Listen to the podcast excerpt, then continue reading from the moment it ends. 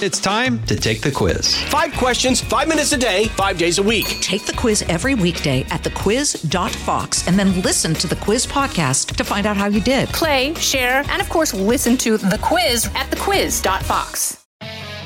From the Fox News radio studios in New York City, giving you opinions and facts with a positive approach. It's Brian Kilmeade.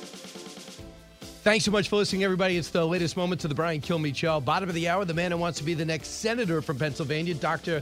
Mehmet Oz. He's going to be with us live. Always love having him on. I got a bunch of stuff to ask him. Uh, facts and uh, facts and fiction as relates to COVID 19. And Chad Pergram standing by to bring us the latest on what's happening on Capitol Hill today. A big vote in the House.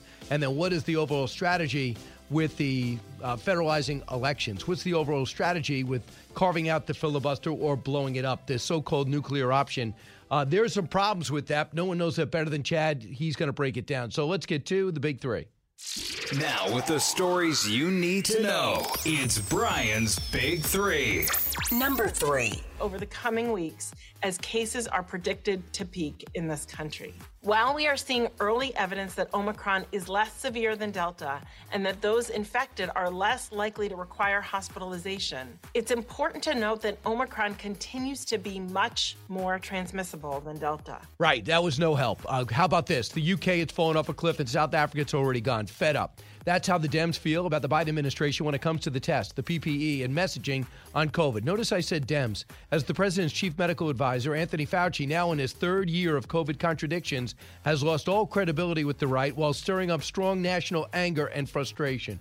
Number two. They're related, I think, to inflation, which people are reminded of every time they go to the grocery store or buy a, a tank of gas. It's due to COVID, uh, the difficulty, the failure to get COVID under control. Uh, he's going to be finishing his first year in office with an approval rating that is really underwater. Uh, no doubt about it. That's Susan Page of USA Today, 33%. That's the approval rating of President Biden. It's un- unimaginably bad economy. First and foremost, inflation, a 45 year high, but bad enough for Dems to bring back Hillary. It's more than a theory. It might exactly be what could help the reeling party and what they're planning to do. We'll explain. Number one. What about Senator Manchin? What about Senator Sinema? I don't think anyone should be absolved from the responsibility of preserving and protecting our democracy, especially when they took an oath to protect and defend our Constitution. Uh, that is a extremely agile uh, Vice President Harris. Agree with me or blow up the filibuster. Federalize elections or you're a racist, slave, aspiring slave owner. That's the theme President Biden is pushing this week. And let's just say the blowback has been powerful and widespread. One person on board with his incoherent operation, believe it or not, Barack Obama. Chad Pergram has been watching it all, taking it all in. Yesterday was an interesting series of events. Chad, welcome back. Thanks for having me. First off, on the agenda today, what is the House taking up? What the House did here is they combined two voting bills. And, and really, this is, isn't so much about the House of Representatives. This is more about the Senate. The idea that they could put these together, and this gets in the weeds a little bit, but it's important. Put it together in a bill that's already been bouncing back and forth between the House and the Senate because they're inserting the voting rights language in that bill and then essentially passing it again, you know, this combo bill. It makes it much easier to get the bill on the floor in the Senate. In the Senate, you have potentially two filibusters on most bill, most bills, one to start debate and one to end debate. What this does, because this bill is eligible to be bounced back and forth, you cut off the first filibuster. So this is really a House action to tee up the Senate. What will happen probably in the coming days is that the majority leader, uh, Chuck Schumer, will try to put this bill on the floor. He'll get it on the floor and then move to cut off debate, filibuster, try to overcome a filibuster.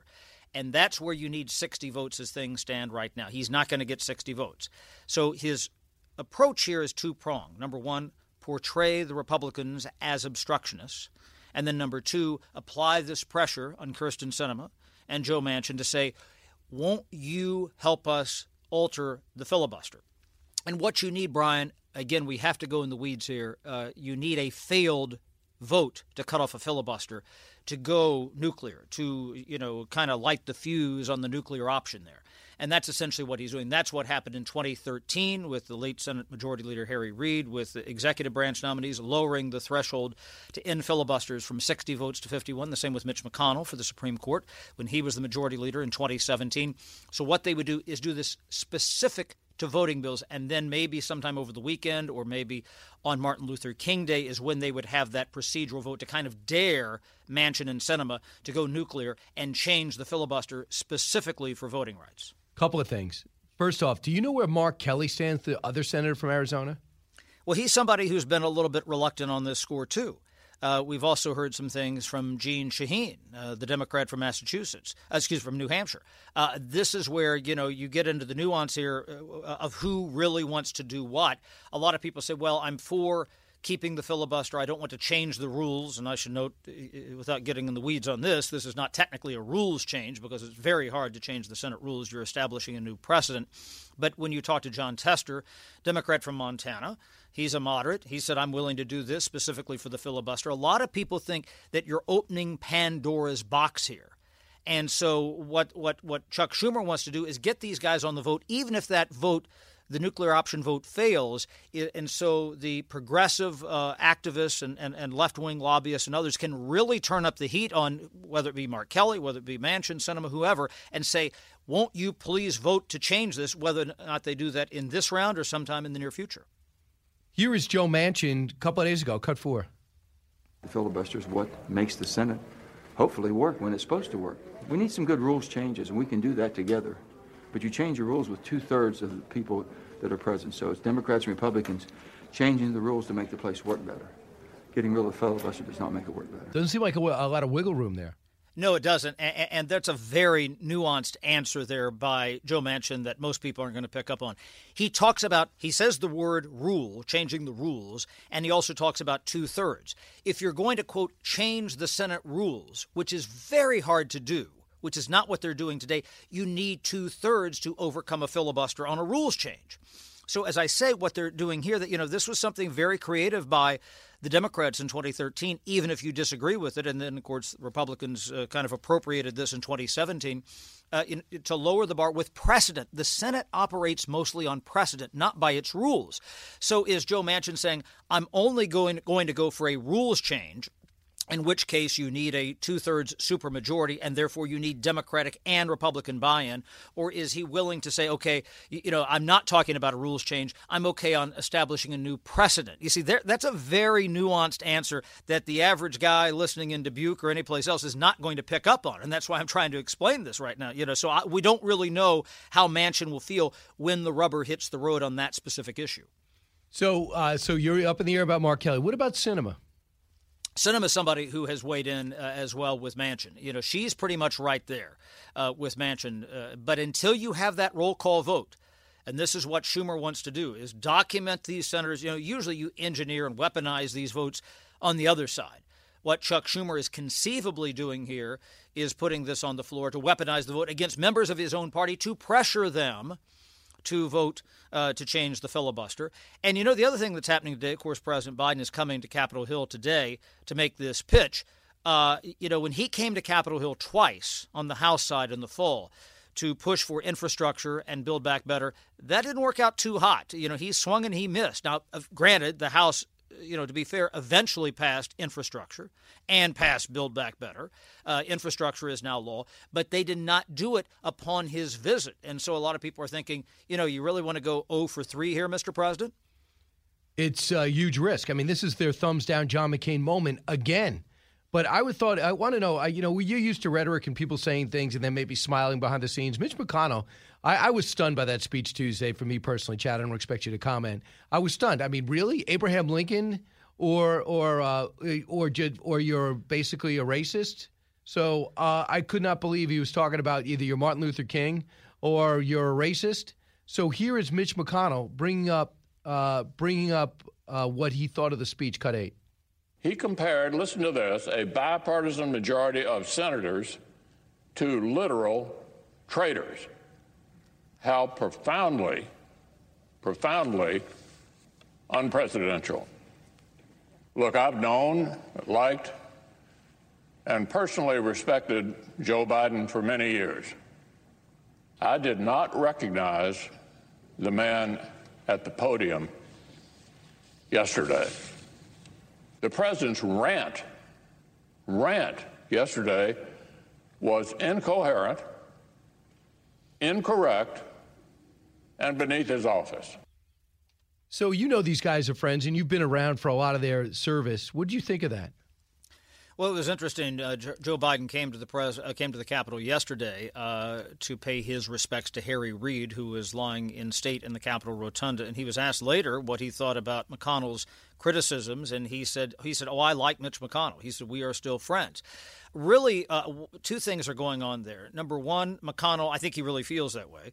Number two uh, you know, he's trying to also redeem himself to the right, you know, because a lot of folks on the right now get this credibility when they criticize Biden, especially with the uh, those who are loyal to former President Trump. Mitch McConnell has taken a lot of heat from former President Trump, so he's trying to inoculate himself in that regard.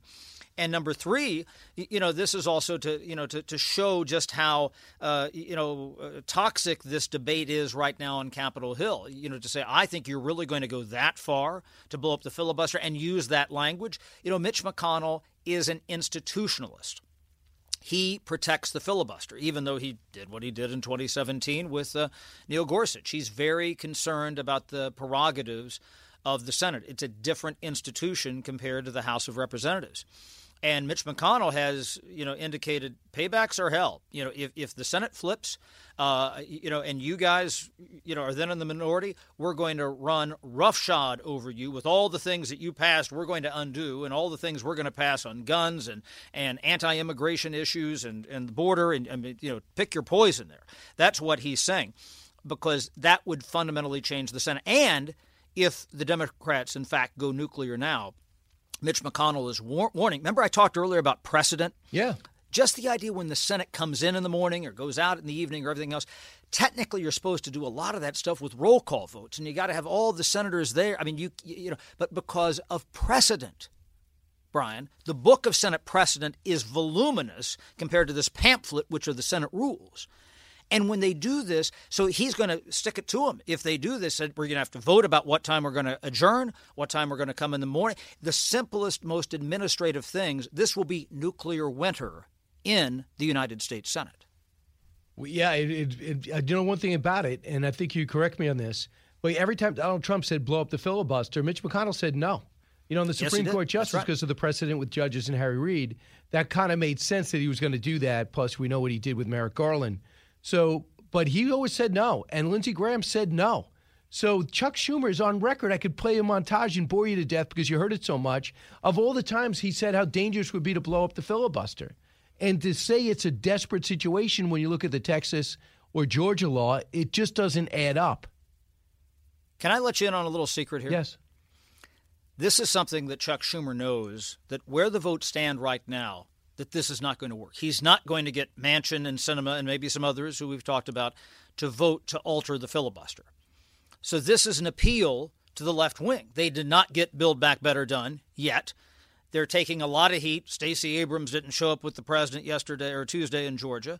And so if you go to the mat and show and do everything you can, say this is what we're trying to do. And some and both parties do this. This is almost, Brian, the Democrats' version of the Republicans back 10, 11 years ago repeal and replace Obamacare, repeal and replace Obamacare. And they knew they probably couldn't get there. But they preached that for years. They ran on that successfully in midterm elections for years. And so that is some of what this is about. And Chuck Schumer knows that. Right. The House kept voting to repeal and replace and would just stop. And Obama would just say, well, Are you guys getting tired of voting on this? And there was never a replacement plan that could pass Congress. Right. There was almost. Wouldn't you think that skinny plan that. That, that was the, close. That was close. The McCain thing. You well, referred to that. And earlier. no one even brings up Rand Paul also voted against it, right? Right, and so that's the problem, you know, in all this. It was it was a big challenge, you know. Even when they were able to do it, yeah. President Obama vetoed it. You know, it was just never going to happen. And just something you'd appreciate. I, I, found it fascinating to find out that Joe Biden's bringing up Jefferson Davis. He brings up you Jefferson Davis. You're going to be Abraham Lincoln. It turns out in 1977, Biden was part of it was before your time. Biden was part of the Senate oh, Judiciary. Well, I was Committee. around. Really? I was around when he unanimously voted to have Davis's citizenship restored. So he joined Jimmy Carter and other senators to have it restored that was taken away, obviously, when he led the Confederacy and was taken away in 1876. How unbelievable is it that he's bringing this up now as a Democrat, too? Well, that's the, the problem when you have been in public office since the early 1970s. You have a long record, and people can go back and find these things. And this is where even, you know, Chuck Schumer has not been in public office as long as Joe Biden. But, you know, there were clips of him from 2005 saying it would be doomsday if they change the filibuster in the Senate. So again, you know, it always depends on on which side is in the majority and the minority. And frankly, Republicans have been guilty of this too. I, mean, uh, there were Republicans who I talked to when Republicans had the majority and they wanted to change the filibuster to get some of President Trump's initiatives through, who now don't want to change the filibuster. You know, so this does not. I'm shocked, shocked, right? Yeah. I'm with you. Uh, hey, great, uh, great analysis, Chad, as usual. Best of luck today. We'll see that Thank vote you. come through. We know how it's going to go. Appreciate it. Thank you. All right, when we come back, your calls 1 408 7669. Then I'll welcome, welcome in Dr. Oz. Yeah, they wanted him to stop saying doctor. Nice try. Expanding your knowledge base. It's Brian Kilmeade. I'm Guy Benson. Join me weekdays at 3 p.m. Eastern as we break down the biggest stories of the day with some of the biggest newsmakers and guests. Listen live on the Fox News app or get the free podcast at GuyBensonShow.com. A talk show that's real. This is the Brian Kilmeade Show. As a Southerner, I'm offended. I'm insulted that he refuses to recognize the tremendous progress made by Americans, not by Republicans or Democrats, not by black folks or white folks, by Americans coming together to fight for the rights of every single man, woman to vote. How he missed the opportunity to shine the bright light on progress and instead use something that has been proven to be untrue time and time again, his being arrested. Yeah. It's just offensive to me as a Southerner, but more importantly, it's offensive to me as an American. We fought too hard, too long for the progress that he is denying. Right. And when he's talking about being arrested is President Biden again, a story that is totally fiction, said he was arrested trying to see Nelson Mandela when he was in prison. That never happened. He never was arrested, but he keeps telling the story. One time when he was pressed on, he says, Well, I wasn't arrested, I was detained or I was kept from moving forward. And then he comes back and says it again in Georgia on Tuesday. So to bring up that and make yourself some civil rights activist when you're speaking at the Grand Wizard's eulogy from the KKK, Senator Byrd, uh, it, it, blows me away. And that's why it was so irresponsible. It's an insult to people who lived through Jim Crow, back of the bus, off the uh, lunch counter. That's the type of uh, what was happening in some southern states. And to say that that's the case when you look at what's happening with the Georgia election rules, that is not authentic. It's not authentic in uh, Arizona. It's not for real, and he knows it in Texas. And gerrymandering, acting like that's new, and a state legislature can change district settings and locations. That's why Adam Kinzinger no longer has a job in Illinois. They actually gerrymandered him out of a district. That's the thanks they get for standing up on the on the January 6th committee. So that's the way it happened. Why you acting like that is now unconstitutional? When we come back, I'll talk about that with Dr. Oz. He's not worried about that. He wants to be one of two senators from Pennsylvania. And I'll have him weigh in on where we go from here for Omicron. I think in two or three weeks it's gonna it's gonna fall off a cliff. Does he? Brian Kilmeade show.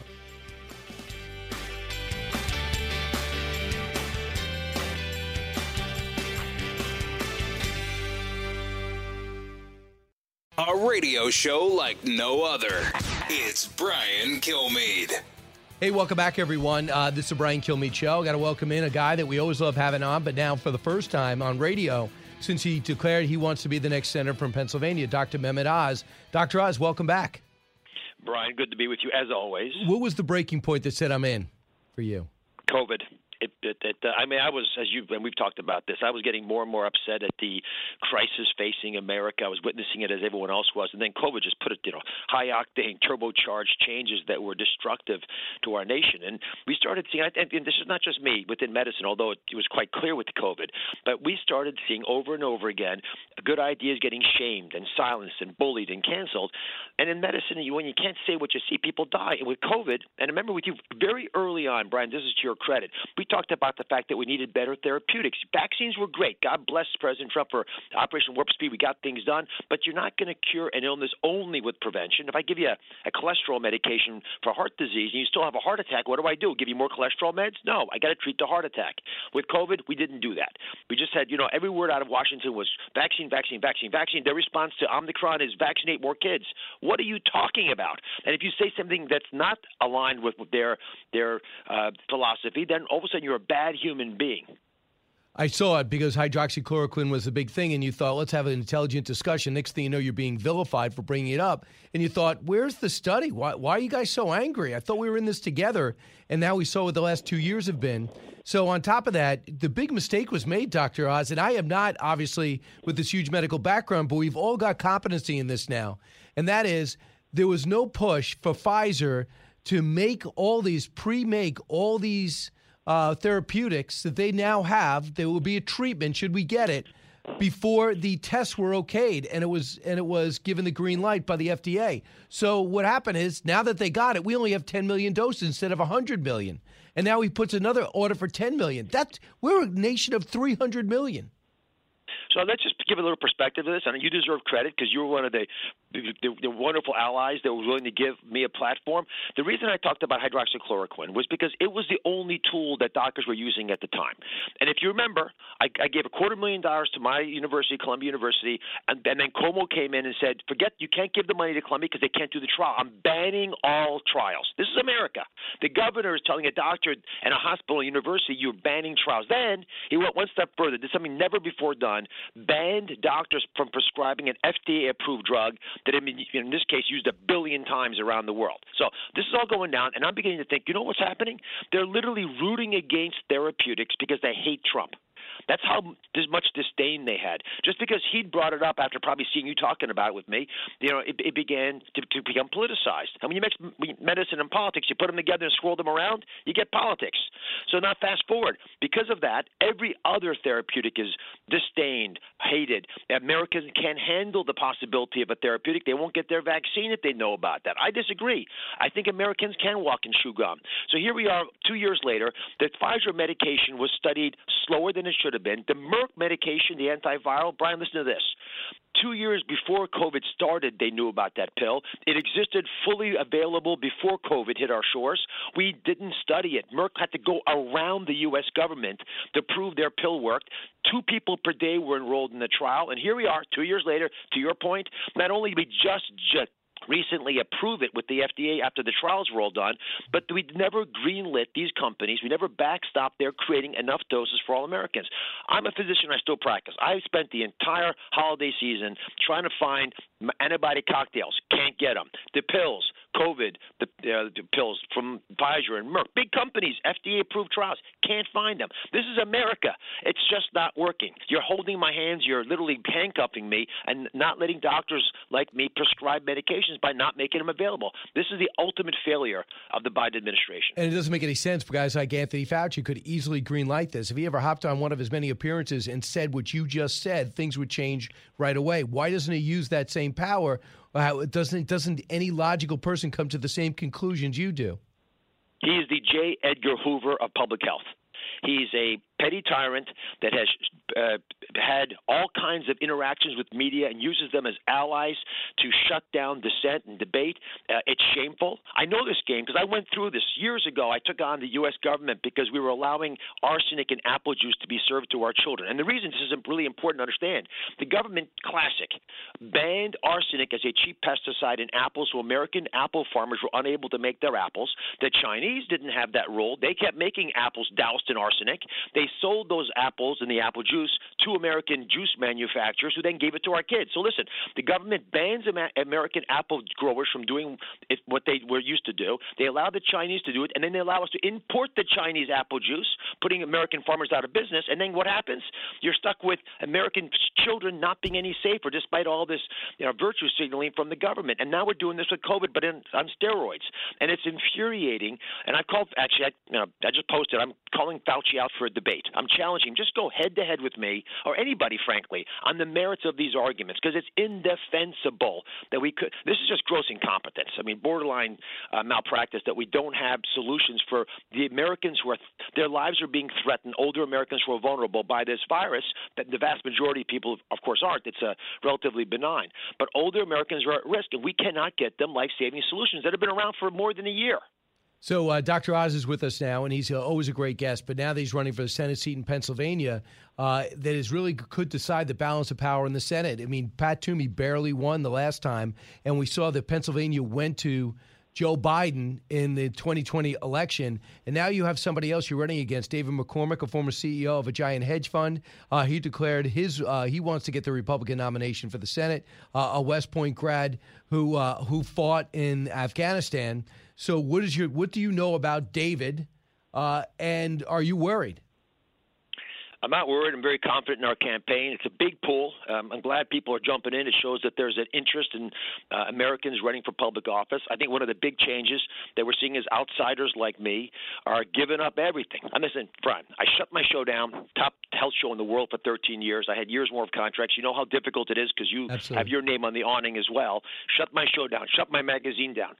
Took care of all my employees, but I left a business that I adored, was having a good time in, and was very lucrative. But but I felt compelled to enter the race because I think our country is at a crisis point, and I know we can fix it. I mean, I'm so energized by our campaign. I get to travel the entire state. I do it over and over again. You can tell I'm a bit hoarse from talking so much.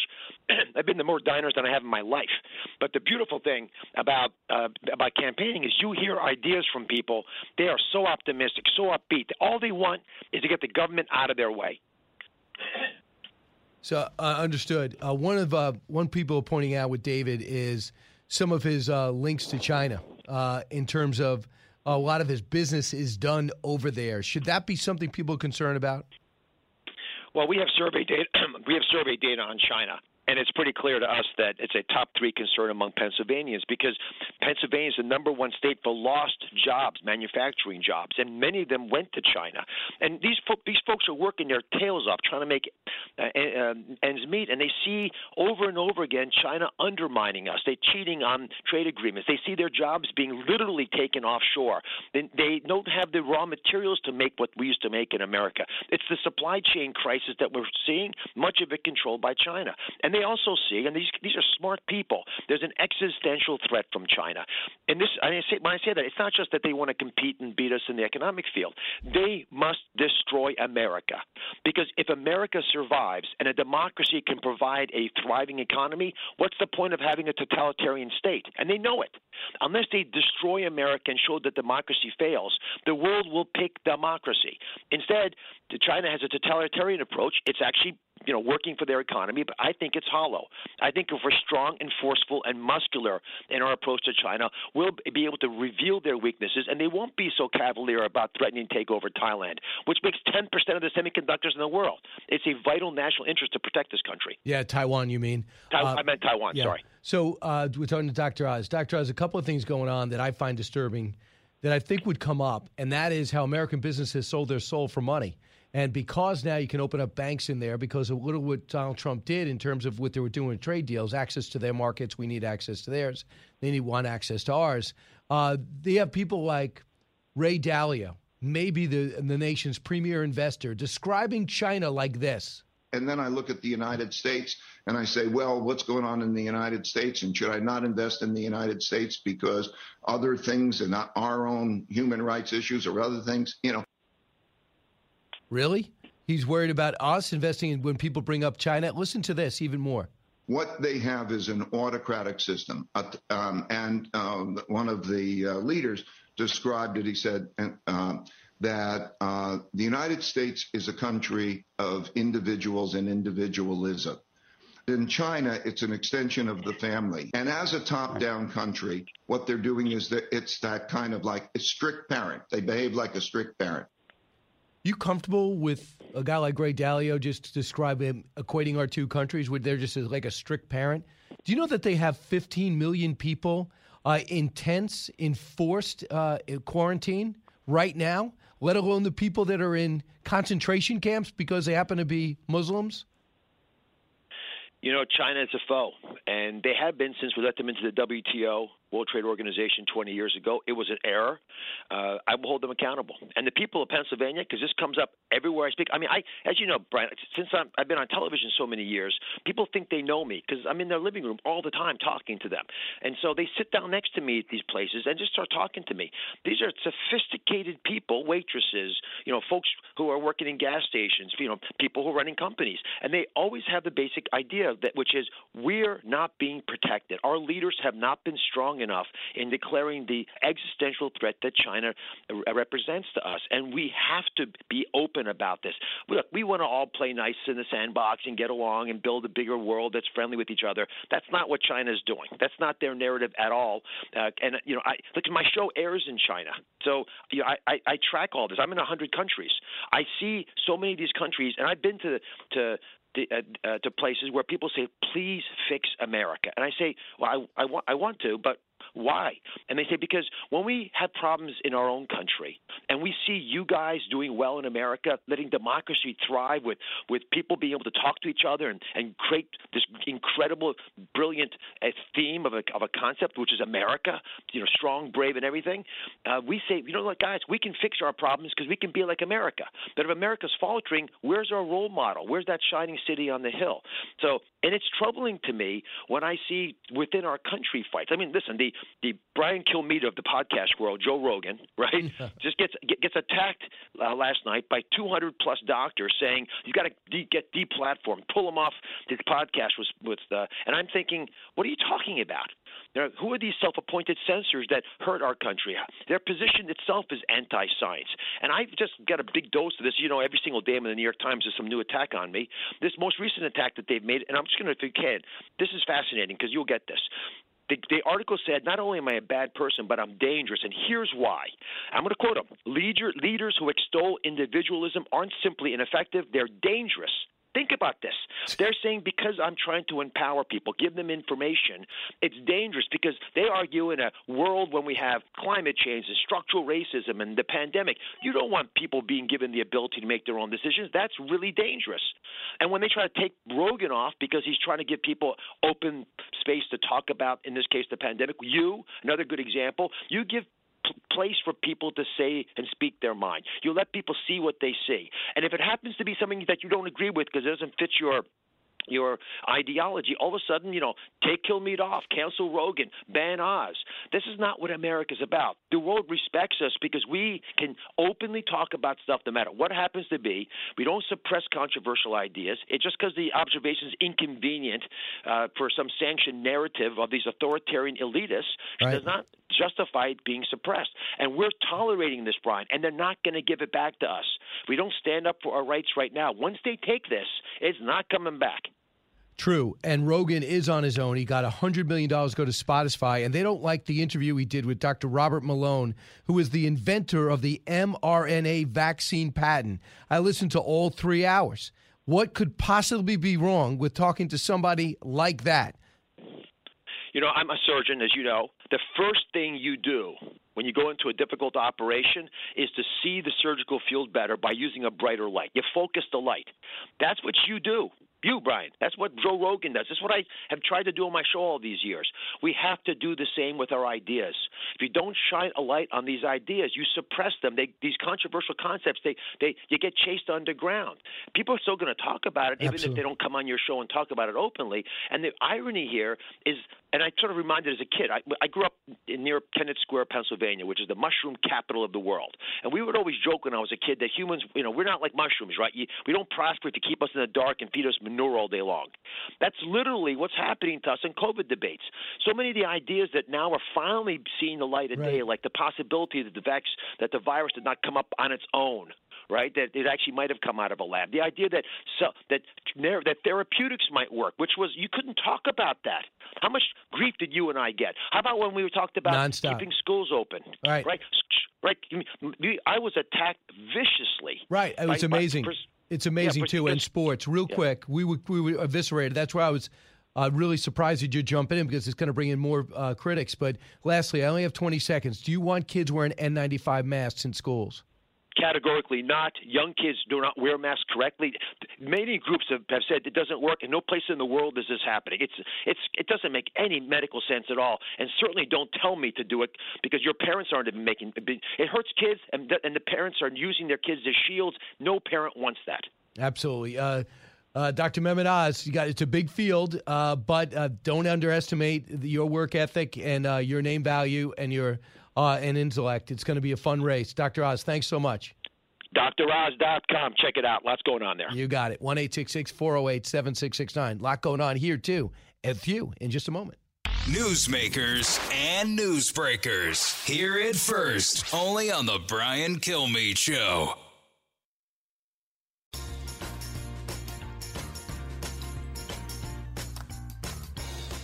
The more you listen, the more you'll know. It's Brian Kilmeade. My financial disclosures are public knowledge and have been so. You are getting amazingly wrong information. So uh, uh, I, I cannot find them. Our office cannot find them. Where would they be if they're public knowledge? Sen- Where? It is totally accessible to you if you want it. For the public. Is it accessible to the, the public? public? Senator Marshall, Dr. Fauci has answered you. It is public information, and he's happy to give it to you if you would ask. Senator Moran. What a moron. Jesus Christ. So you hear what him say at the end? What a moron. Uh, and then he said that. So Roger Marshall, he tried to get it. He can't get it. When he finally got it, it was heavily redacted. Cut 34. You know, Dr. Fauci does protest too much, right? Why is he so defensive about all this? He's lied to the American public again. He's lied to Congress again. We cannot access his records. My office cannot still still cannot get them. You can't get them. Nobody can get them yet. The NIH uh, somehow was hiding them from us. So he lied to the American public. But I just have to appreciate you talking about Hillary Clinton and deplorables. Don't you feel like a deplorable when Dr. Fauci talks down to you? When he does. And it turns out there are public records, but all the things when it comes to his investments are redacted. The thing is, is he getting investment advice? Is he in pharmaceuticals? Does that affect his decision making? We have a right to know, don't we? Live from the Fox News radio studios in New York City, fresh off the set of Fox and Friends, it's America's receptive voice, Brian Kilmeade. Thanks so much for being here, everybody. It's the Brian Kilmeade Show. I'm in New York City, 48th and 6th. Uh, you are listening uh, uh, in this city and around the country and around the world, I hope. Uh, you usually are. Carly Shimkus comes in at the, the bottom of the hour, uh, co host of Fox and Friends First, and Dr. Marty Makary is standing by. We know the President of the United States is now meeting behind closed doors in Capitol Hill uh, with the Democratic Party, trying to rally them behind his voting reform. And we know too the uh, Speaker of the House as well as the rank uh, as the Minority Leader Kevin McCarthy will both have press conference today. So news will emerge out of that, along with some of the news that emerged yesterday, and that was the retort from uh, Joe Biden's bonkers speech in Georgia on Tuesday. So let's get to the big three. Now, with the stories you need to know, it's Brian's Big Three. Number three. Over the coming weeks, as cases are predicted to peak in this country. While we are seeing early evidence that Omicron is less severe than Delta and that those infected are less likely to require hospitalization, it's important to note that Omicron continues to be much more transmissible than Delta. Wow, fed up. That's how the Dems feel about the Biden administration when it comes to tests, when it comes to PPE, when it comes to messaging on COVID. As the president's chief medical advisor, Anthony Fauci, now on his third year of COVID contradictions, has lost all credibility while stirring up strong national anger and frustration. Number two. They're related, I think, to inflation, which people are reminded of every time they go to the grocery store or buy a, a tank of gas. It's due to COVID, uh, the difficulty, the failure to get COVID under control. Uh, he's going to be finishing his first year in office with an approval rating that is really underwater. And according to Quinnipiac, it's at 33%, the latest approval rating on President Biden. An unimaginably bad economy, first and foremost inflation, 45 year high, but bad enough for the Dems to bring back Hillary? It's more than a theory in today's Wall Street Journal. It might exactly be what the ruling party is planning to do. We'll explain. Number one. What about Senator Manchin? What about Senator Sinema? I don't think anyone should be absolved from the responsibility of preserving and protecting our democracy, especially when they took an oath to protect and defend our Constitution. She did a horrific. She's just had a horrific interview on NBC. Uh, yes, uh, agree with me or blow up the filibuster. Uh, federalize elections or you're a racist slave owner. That's the theme President Biden is pushing this week, and just says, just said, just just let's uh, suffice it to say, the blowback's been powerful and widespread. One person on board with this incoherent operation, believe it or not, Barack Obama. With me right now is uh, Dr. Marty Makary. He's a Fox News contributor, surgeon, and a professor of health policy at Johns Hopkins, and author of The Price We Pay What Broke American Healthcare. Dr. Makary, uh, right now, we are in a situation where I was embarrassed to watch uh, Fauci and these Republicans spar. Did you get anything out of that testimony? well, the one thing I was hoping for looking forward, because look, there's a big blame game to apply retrospectively. But moving forward, one thing Dr. Fauci and his uh, colleagues should definitely agree to is an international ban on any future gain of function research. And Rand Paul pressed him on that, and he would not agree to it. I mean, that to me is not only a lack of humility. And by the way, the country is hungry for humility from public health officials, but it's also it's also dangerous. I think we're going to let the Omicron wave settle out and then we're going to push this hard. And that is, we've got to agree to an international ban on of function research forever in perpetuity of any kind, period. You know, and there's no way China will go along with that, but it's always worth trying. Um, it's just like trying to get nuclear uh, North Koreans to give up nuclear weapons. But uh, uh, Dr. Makary, a couple of things are going on here. There's so much contradictory uh, uh, things going on to the point where Democrats are actually questioning it. They're saying when it comes to therapeutics, why are they not why weren't they not manufactured ahead of time while they waited for approval, like the vaccines? Have you gotten an explanation from Pfizer or Merck on that? Well, basically, the our public health leaders chose not to have an operation warp speed for therapeutics. That's all there is to it. They made a decision, and that's what they chose to do. They were thinking that we would not have future waves. They hedged their bet and they got it wrong. That's all there is to it. What about testing? Same thing? Hedging bets with money we already gave them? Same thing. And the worst part of it now is that we probably have enough tests as is to test people adequately, except they're telling every single human being to get tested incessantly. You've got Princeton University testing their athletes three times a week. Um, a lot of colleges are doing twice a week on the lowest risk population on earth, they are burning through the tests that otherwise would be sufficient to test people who need to know. So I want you to hear Dr. Rochelle Walensky on these masks. Bernie Sanders wants everybody to get three masks mailed to their house. Cut 31, uh, N95s. Cut 31. CDC continues to recommend that any mask is better than no mask, and we do encourage um, all Americans to wear a well fitting mask to protect themselves and prevent the spread of COVID 19. Um, and that recommendation is not going to change. So, how, where do you stand on this? Are you for an N95 for every kid, for every American? Well, Brian, I've worn an N95 a fair bit in the hospital as a physician and in the ICU. They're hard to wear. I mean, I see nurses and doctors loosen and rip them off at the end of a shift. So, look, some people do really well with masks and other people struggle. I don't enjoy wearing a mask. I think if I got one sent to my home, I wouldn't use it because we're dealing with a common cold infection. If um, there's an Ebola outbreak or something new, then I might pull it out of the closet. But um, the way they're clinging on to cloth masks, which let's face it, that's the vast majority of masks that are being worn by kids in school. Um, it's unbelievable. I'd love to ask Dr. Walensky, in your opinion, what's the size of an aerosolized COVID virus, like in terms of particulate size? Because it's about five microns, and the holes in those masks are 10 to 20. So I don't understand how, when the entire scientific community recognizes cloth masks don't work and help, how they're clinging on to that guidance. Couple of things. There's a big push now to have Joe Rogan's podcast brought down with uh, disclaimers or or uh, or limited or stop them entirely because he interviewed Dr. Robert Malone at uh, one point and it caused. Uh, I mean, I think it was the most downloaded one. He is a guy who has the patent for the mRNA, which I believe that is with the vaccines predicated on, and Dr. Peter McCullough came out very critical of how we're handling this pandemic, and they get uh, in two, three hour interviews. Do you believe that guys like Joe Rogan are hurting public policy? Look, I believe in free speech and I believe in an open forum in science. And I look, I listen to those podcasts.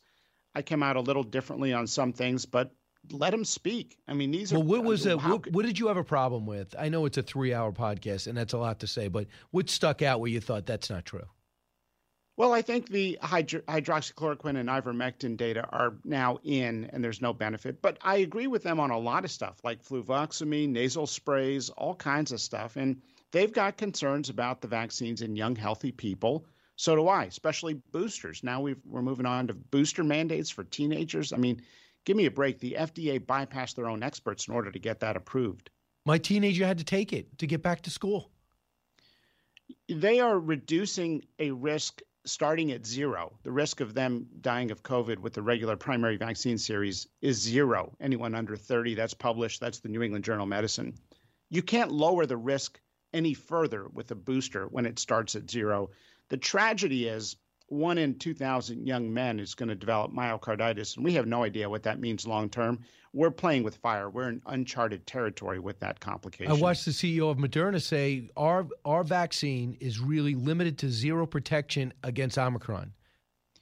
The people pushing boosters have a major scientific dilemma about to hit them, and that is the first studies of the efficacy long term of boosters are now just in, and at 10 weeks it drops almost to zero. It drops to 35% for Pfizer and is rapidly declining at 10 weeks. So either we give a booster every three months for the rest of your life, or we recognize that your T cell immunity is sufficient to protect against uh, severe disease. Moderna has a couple major problems in store coming down the road. I don't think the CEO of Moderna is going to share with you that his own vaccine is basically banned from anyone under age 30 in some parts of Europe. Interesting. He's working on a Omicron vaccine. Look, if I told you there was a vaccine that's brand new, not studied long term, and it might help you re- reduce the risk of a common cold, some people might say okay. Some people I think would say no, thank you. I, have got a risk tolerance different from that of Dr. Fauci. It's uh, really weird. Let me ask you this, Doctor, and this is diving a little deep. So when you put something like an mRNA in you, I'm wondering, does the vaccine adjust? Does your body adjust? So I'm supposed to, I'm looking at my vaccine card from New York State. It expires. I didn't know it expires. It just, I thought it just said the date that I got it. Now it says it expires in a year. Is my are, is my body adjusting to the initial COVID nineteen virus? And as the flu changes every year, and we you try to anticipate what the variant is to, to design your shot, are we going to have to design a different shot? And is my body adjusting to this? Period. Am I being affected? So what's happening is when you get the infection or you get vaccinated, the T cells are getting activated and they recognize both Omicron and Delta. Even though the antibodies are not a perfect match with both, the T cells are. So that's why you're still protected against severe illness. Um, the Kaiser Permanente Southern California study just hit yesterday. It's making a lot of news and chatter in the medical community. It was a study specifically of Omicron and they found in 52,000 people studied in Southern California with this infection, nobody ended up on a ventilator, zero. And the reductions they saw in hospitalization, I think, are even greater than what they reported in the study because they don't know if they're hospitalizations for or with COVID. And by the way, those were dramatic reductions, and they're and they're so they're going to be even better, greater than that. So I just saw the numbers in the New York Times. It says uh, the number of uh, deaths are up 50%, so they're around 18, 1900 a day, and cases are up over 200%. How do you read those numbers? I think it's about half of what the numbers are showing in terms of death and hospitalizations. Then the case numbers are real, but they are real and they spike every viral season for every viral pathogen that circulates every winter. We see that. I mean, would we report on the news that influenza cases are up 400% week two over week one. But that's what we see every year. We see hospitals that get burdened significantly by influenza. Five years ago, we had such a bad flu season, hospitals were at their brink, and that was with full staffing. Now, add to that that one in five people in healthcare have left the profession. That's why we've got a hospital crisis. And lastly, I, know this is a broad question, maybe a point of frustration for you, but it's one I get all the time, especially because both my daughters to get back to school have to, and they're both athletes, they have to get the booster after getting the vaccine. So it's unbelievable. So what do you? Why do they keep saying to get the booster? Why why do they keep saying that when even the CEO of Moderna and I don't know what Pfizer's saying is saying that it doesn't help? And the WHO is against boosters. Um, I think there's a vaccine fanaticism uh, going on, Brian. And look, I want adults who have any risk factor, you know, or basically any adult who's not had COVID to get vaccinated. But right now, there's a one hammer approach, and it's a sledgehammer that Dr. Fauci has. And anytime any COVID news happens, be it a new variant out there or any, you know, anything going on in the COVID world, they reach for that one sledgehammer and say, more doses, more doses. And the reality is, you may be doing more harm than good with a third dose in someone young. I believe if they've had COVID already, a third dose is absolutely anti scientific and potentially uh, more risk than benefits. So, right. You do have, I think it's universally agreed on. Once you get the, if you have it, you have to wait to get a booster. Even if you, I obviously don't think you should get one, but you should wait. I think they agree on that. Is that correct? Yeah, there's probably nothing that has angered me more in this entire pandemic than when people tell me I had COVID and now I'm told I need to wait so many weeks until I get my booster. Well, if you had COVID, you don't need a booster 100% no doubt. I mean we're hurting people. We have no idea what the myocarditis risk means long term in those people. Uh, dr Makary, it's always an education. Thanks so much. Appreciate it. Thanks brian. You got it. You can follow him at marty Makary uh, when we come back to your calls 1-866-408-7669 we just covered a lot of ground when you talk to this doctor he does the research not only he doesn't take the summaries he reads the whole study so he always is able to bring new stuff in, and you just heard that, I think, for yourself. Brian Kilmeade Show. Don't move. Giving you everything you need to know. It's Brian Kilmeade.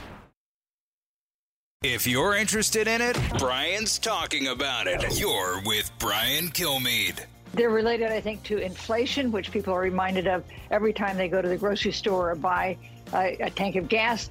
It's due to COVID, uh, the difficulty, the failure to get COVID under control. Uh, the feeling that we're heading into all these problems with sending kids to school and reopening businesses. I think all of that have, has combined to create a big political problem for President Biden. He's going to be finishing his first year in office with uh, not an approval rating that is really underwater and a real concern to those who those who support him as well as those who oppose him. Look, I, I don't I don't know that he if he's actually 33 percent approval rating. Quinnipiac's been brutal to him, but it's down. I mean, it's under 40. I mean, it's unbelievable. It's under 40, and this is what I mean by unbelievable. Not that his actions. Afghanistan, relations with Russia, the China thing falling apart, the economy with inflation at seven percent, uh, the the uh, the worker participation is as low as it's ever been. We can't get people back to work. The, de- destroying our our energy resources. That doesn't surprise me that his numbers are down. What surprised me is ABC, NBC, CNN, CBS uh, every other channel outside Fox, who doesn't get up every day trying to find things that are wrong, but who just reporting accurately that he's got huge problems with his policies and his team. For him to be 33% is terrible. His uh, disapproval is 53%, 13% have no idea. But here's the devastating part independents have 23% approval rating, 20, excuse me, 25, 57% disapproval. That is devastating. You cannot win, Rock, if that happens. Do you approve or disapprove of the way Joe Biden is handling the economy? Remember the economy, stupid? It continues to be the salient way to judge. That's 34% approval rating on the economy. And who do, who is most responsible for the rise in inflation? Uh, under Biden, right? So we know it started at 1.4% in December of 2020. You know, right now, inflation is 7%, meaning last year, if you did not get a 7% raise, you're losing money every week. Every week. So I tell you about uh, individual items, uh, you know, bacon up 18%. I could tell you that crackers, bread, and bread products are up 20%, baby food up 8%, but you realize that. You realize you're getting more and you have less in your account. But who's to blame? Uh, 66% blame Joe Biden's policies for the rise in inflation, which is makes people say, is there going to be a change on the left on who they bring forward, not Kamala Harris? Because, you know, I'll play some of it today and tomorrow if I have some time, but I have Carly next. She just did a horrendous interview with NBC. And they're not trying to play gotcha. They're asking her things like, where are the tests? Why are they late? How many are we going to get? What about masks? Would you say you're behind the eight ball? You didn't anticipate all these variants. And she just has no answer, as if she just sat down from Pluto. Still. And that's after doing the LA Times, San Francisco Chronicle, and other TV interviews. When we come back, Carly Shimkus joins us, and I keep the dialogue going. We'll take some phone calls 1 408 7669.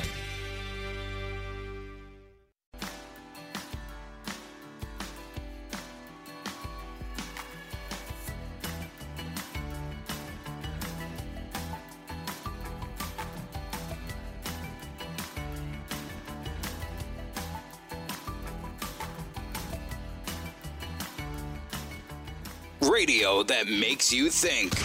This is the Brian Kilmeade Show. In 2006, in this very town of Washington, D.C., up the street at the United States Capitol, in the United States Senate, 98 of the 100 members of the United States Senate voted in favor of an extension of the Voting Rights Act. It was not a partisan issue, it was an American issue. But, Madam Vice President, how are you going to get it done? Well, well, when we have the discussion about who's responsible, I will not absolve the 50 Republicans in the United States Senate from responsibility for upholding one of the most basic and important tenets of our democracy, which is free and fair elections and access to the ballot for all eligible voters. Yeah, we won. Uh, of course, Republicans ran on the premise of unfree and unfair elections. So that's where the rubber hits the road. With me right now is Carly Shimkus. I'm going to play more of that interview, which I have not heard the whole thing, but the excerpts have been just horrific. The vice president just struggles with every question, and it's laziness because everyone knows she's smart. Uh, you go to law school, you become attorney general. She knows her stuff, but she actually, I mean, smart, but doesn't know her stuff because this is just roll up your sleeves, learn it, understand it, pick up the phone, question the experts on it. Uh, Carly, the, the analogy she made is totally off base. Yeah, I, I don't think that uh, it's laziness for her, though. I think it's just a complete lack of confidence. She's gotten hit with so um, many critiques, uh, reasonable critiques, that I think she goes into every single interview, second guesses herself, and screws it up again. But when it comes to this voting law stuff, first of all, uh, President Biden should be embarrassed by this speech, and the person who wrote the speech on Tuesday, he, he gave it. Th- that person should be fired. Um, calling what Republicans are trying to do in terms of um, not federalizing election laws as racist is ridiculous.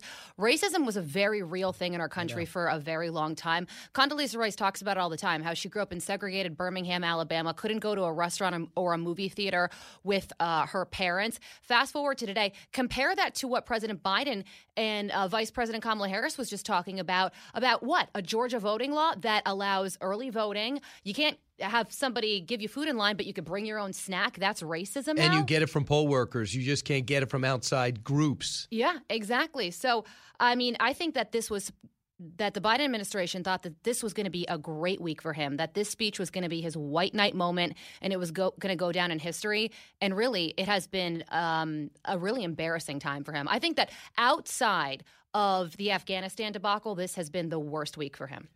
You know, there's no question it was self inflicted too. He went there right after the Georgia Bulldogs win the national championship. He goes to Georgia, at which time he doesn't get Stacey Abrams and other civil rights groups to even show up and represent.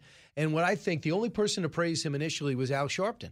And I thought to myself, is that who he's going for? Is he is he go? Does he feel as though, and the uh, polls reveal that the Democrats are losing the black male vote, and is that who he's going for? But to do that, you're not talking about don't use that water fountain, get to the back of the bus. You're not allowed in that lunch counter. You're not allowed to vote, or you're going to be threatened. You're going to poll taxes, all part of our past. That's true. Yeah. And this is to your initial point. When you say it's Jim Crow 2.0, and knowing that we are so far from that, that is in our ancient past. Almost everyone around then is done and buried. Yeah. To think that we're going to cheapen the hell they went through by saying that we haven't made progress now, to me, I found offensive. Uh, and It's just not based in reality at Right. all. And that's why Kamala Harris can't answer that question that she was uh, asked how you're going to get it done. Uh, the reason is because if she was, if there was really a racial issue in this, of course Republicans would be on board, but they're looking at the reality of the situation and saying we're talking about federalizing election laws. That, I mean, that completely destroys the federalist system that we live in where states have rights. They can make their own election laws.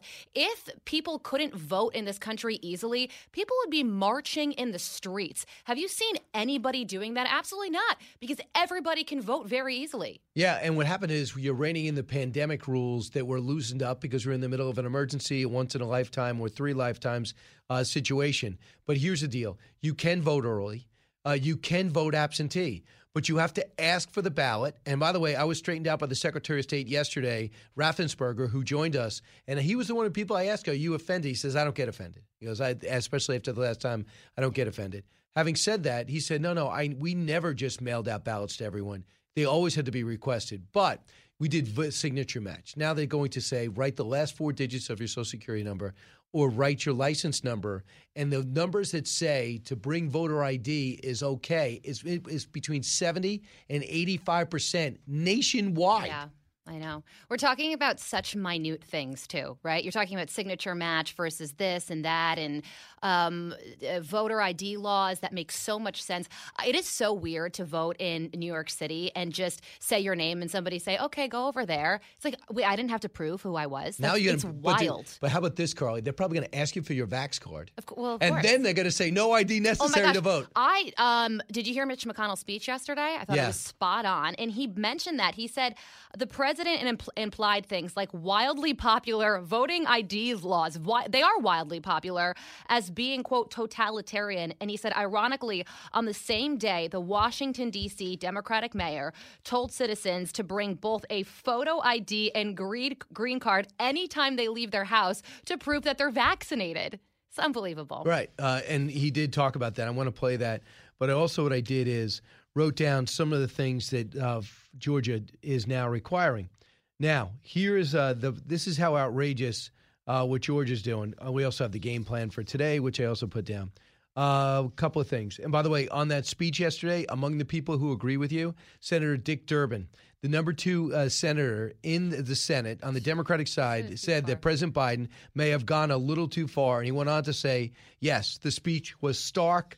I will concede you that point. It's embarrassing. Right. Of course, it was embarrassing. Okay. On absentee voting, I mentioned on early voting, the legislation will uh, will expand early voting for hours in most cases, Monday through Friday, voting from nine to five. Now, you can also, if you decide that you want to extend those hours in your district, you can do that. They're also allowing one or two days of Sunday morning voting and Saturdays. On both Saturdays, they are allowing early voting. Drop boxes are now part of the law but there's one per 100,000 on average, not one on every block, because they want to make sure they could secure it. What is the big deal about that? I don't understand. And a new rule that affects both in person early voting and election day voting would prohibit anyone except poll workers from handing out water to voters online and outlaw the passing of food and water to voters within 150 feet. That's just normal. Do you want someone walking up and go, if you vote for Democrat, here's a pizza? It's so stupid.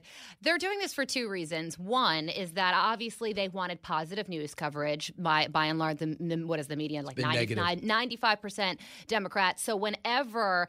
Uh, Democrats usually talk about voting rights. Uh, they get a lot of positive attention. I think the media is doing a disservice by calling it voting rights. How many times have you read an article where you hear Stacey Abrams being called a champion of voting rights, or she's a, a voting a voting rights activist? Um, everybody is a voting rights activist. It's not just her. It's not a Democrat issue. There's no, like we're saying, everybody can vote in this country. So they're doing it for uh, to increase his poll numbers, which are very bad. The other reason I think is because they know that um, the midterm elections are going to go really, really poorly for them. So because um, they're going to do so bad, they're going to blame it on um, states not federalizing election laws. I mean, were you astounded at the 33% approval rating, 39% approval handling the pandemic? When he got elected, it was 70, then it dropped to 58, then it dropped to 50, but it's all earned. Yeah, And it- Quinnipiac's polls are always really bad for President Biden. I don't, I don't know. I don't know if that's Yeah, going to they- be they- an outlier poll or Right. I, maybe five points out. Quinnipiac, by the way, I went to, so not criticizing my alma mater. Q. Um, but The uh, sleeping giant, yeah, that the big sleeping- mountain. I know. I've climbed it many a time. Have you Uh, really? yes. Um, but. Uh, yeah, his poll numbers are terrible. Thirty-three percent, according to Quinnipiac. Thirty-nine percent on on COVID, like you said. You knew that that number was going to go down. But I really think that the most interesting um, Quinnipiac poll number that came out was how well he's doing with Democrats. Seventy-five percent. So the difference between President Biden and President Trump, because Trump's poll numbers were bad too, is that he always had about ninety percent Republican support. Um, Democrats um, are starting to go sour on And- President Biden and in so a big are way. independents. So Vice President Harris needs to step up if she doesn't want to be replaced by Hillary Clinton. Let me ask you if this is smooth. For example, it's pretty clear when she met was honest and said we did not anticipate the Delta variant and this new variant. And the president kind of indicated by mistake he said that. That's why he doesn't go to these press conferences. Then she's asked about tests. Like, why don't you have more tests? Listen to this. The 500 million tests that have been ordered that are going to be sent to every, every American, do we know when those are going out? Shortly, though they're going to go out Next shortly. week, They've been or- ordered. They've been ordered. We I have to look at the current information. I think it's going to be by next week, but soon, absolutely soon, and it is a matter of urgency for us. Should we have done that sooner? We are doing it. But should we have done it sooner? We are doing it. Yeah, I mean, what else is she going to say? It was a total fail. Um, yes, of course, they should have done it sooner. I do think that there is a over testing situation in this country right now. I don't think that everybody who walks into Who an office that? building should be Donald getting Trump. tested. Right? He said yeah. it's enough testing. Yeah, chill with the testing, people, because you're testing people. They're asymptomatic. They're totally fine. Uh, thank God this is becoming more like a flu, or you're going to be um, completely asymptomatic. Rochelle Walensky just posted something on Twitter. If I could bring it up. Oh my gosh, I have it right on my phone right now. She posted this uh, today. Or no, yesterday. She said new study on severity of those infected with the Omicron variant compared to Delta variant. She says 43% less risk of symptomatic hospitalization, 74% less risk of ICU admission, and 91% less risk of death. Zero Omicron patients require medical ventilation. Zero.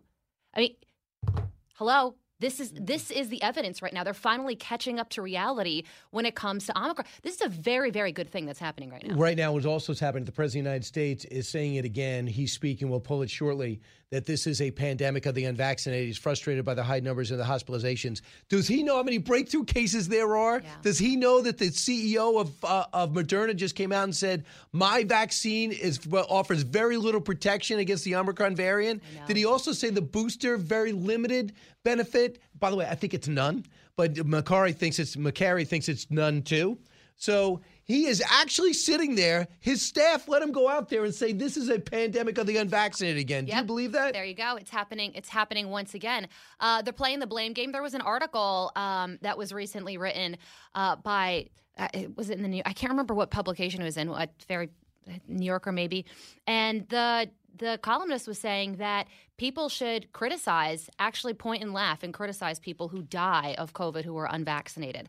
That's the opinion of the uh, all loving left in this country right now. Yeah, it's incredible. But by the way, uh, Carly, I keep saying this over and over again because it seems like the easiest thing is that if I walk out there as a president, and even though I'm, a lot brighter than this guy, and now we've all gone to school over the last two years, I would not be out there without my epidemiologist, without my medical team, without my expeditions team, the, the Mike Pence of this, the Admiral Giroir of this administration. I would have them with me because I don't know every detail on the millions goes out. I don't know what the problem is. And you know something else?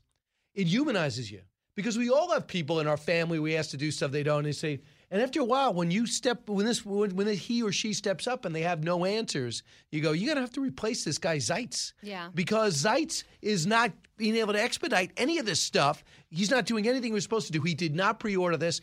The, the epidemiologist, Dr. Fauci, all these experts, the CDC, the FDA, did not anticipate this variant. Therefore, the tests weren't ordered. So if you can't stop it, at least prepare to test for it. Maybe. And then the whole thing on masks. So, excuse me, on the mask mailing uh, today. One of the questions would be Senator Bernie Sanders. He says I want to mail three N95 masks to every family. So if I'm president, you know what I would say? I am not sure that that is practical, but I want you to meet my HHS secretary. Is that practical? What would be the benefit of that? So I'm a leader, but I'm not an expert. Why do they stick him out there by himself, the least equipped he- person to do I don't even know if he's taking questions right now, though, is he? He's probably just giving a speech. Do you know, uh, Pete, if he's he's so he's reading this? And, and did he say it's a it's a pandemic of the unvaccinated? Yeah, he's upset about the hospitalizations rising, and it says mostly unvaccinated. Well, but the other thing about hospitalizations that we know is that a lot of people are going into the hospital for something else and then they're testing positive for COVID asymptomatically. And then that's counted as a hospitalization. And that it's just that it completely, uh, it, that's not the right picture of where we are in this country when it what comes about to COVID. what about the story over the weekend on the comorbidities? We have a number of eight hundred and thirty-five thousand dead. What if it's half? I know. What if it's a third?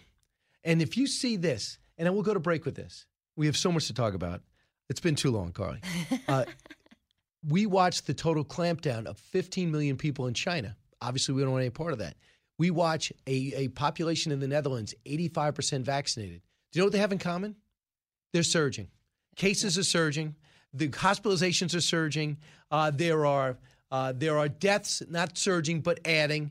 And do you know in this country with Omicron, uh, Dr. Makary just said zero people are on ventilators. Yeah, that's So- what exactly.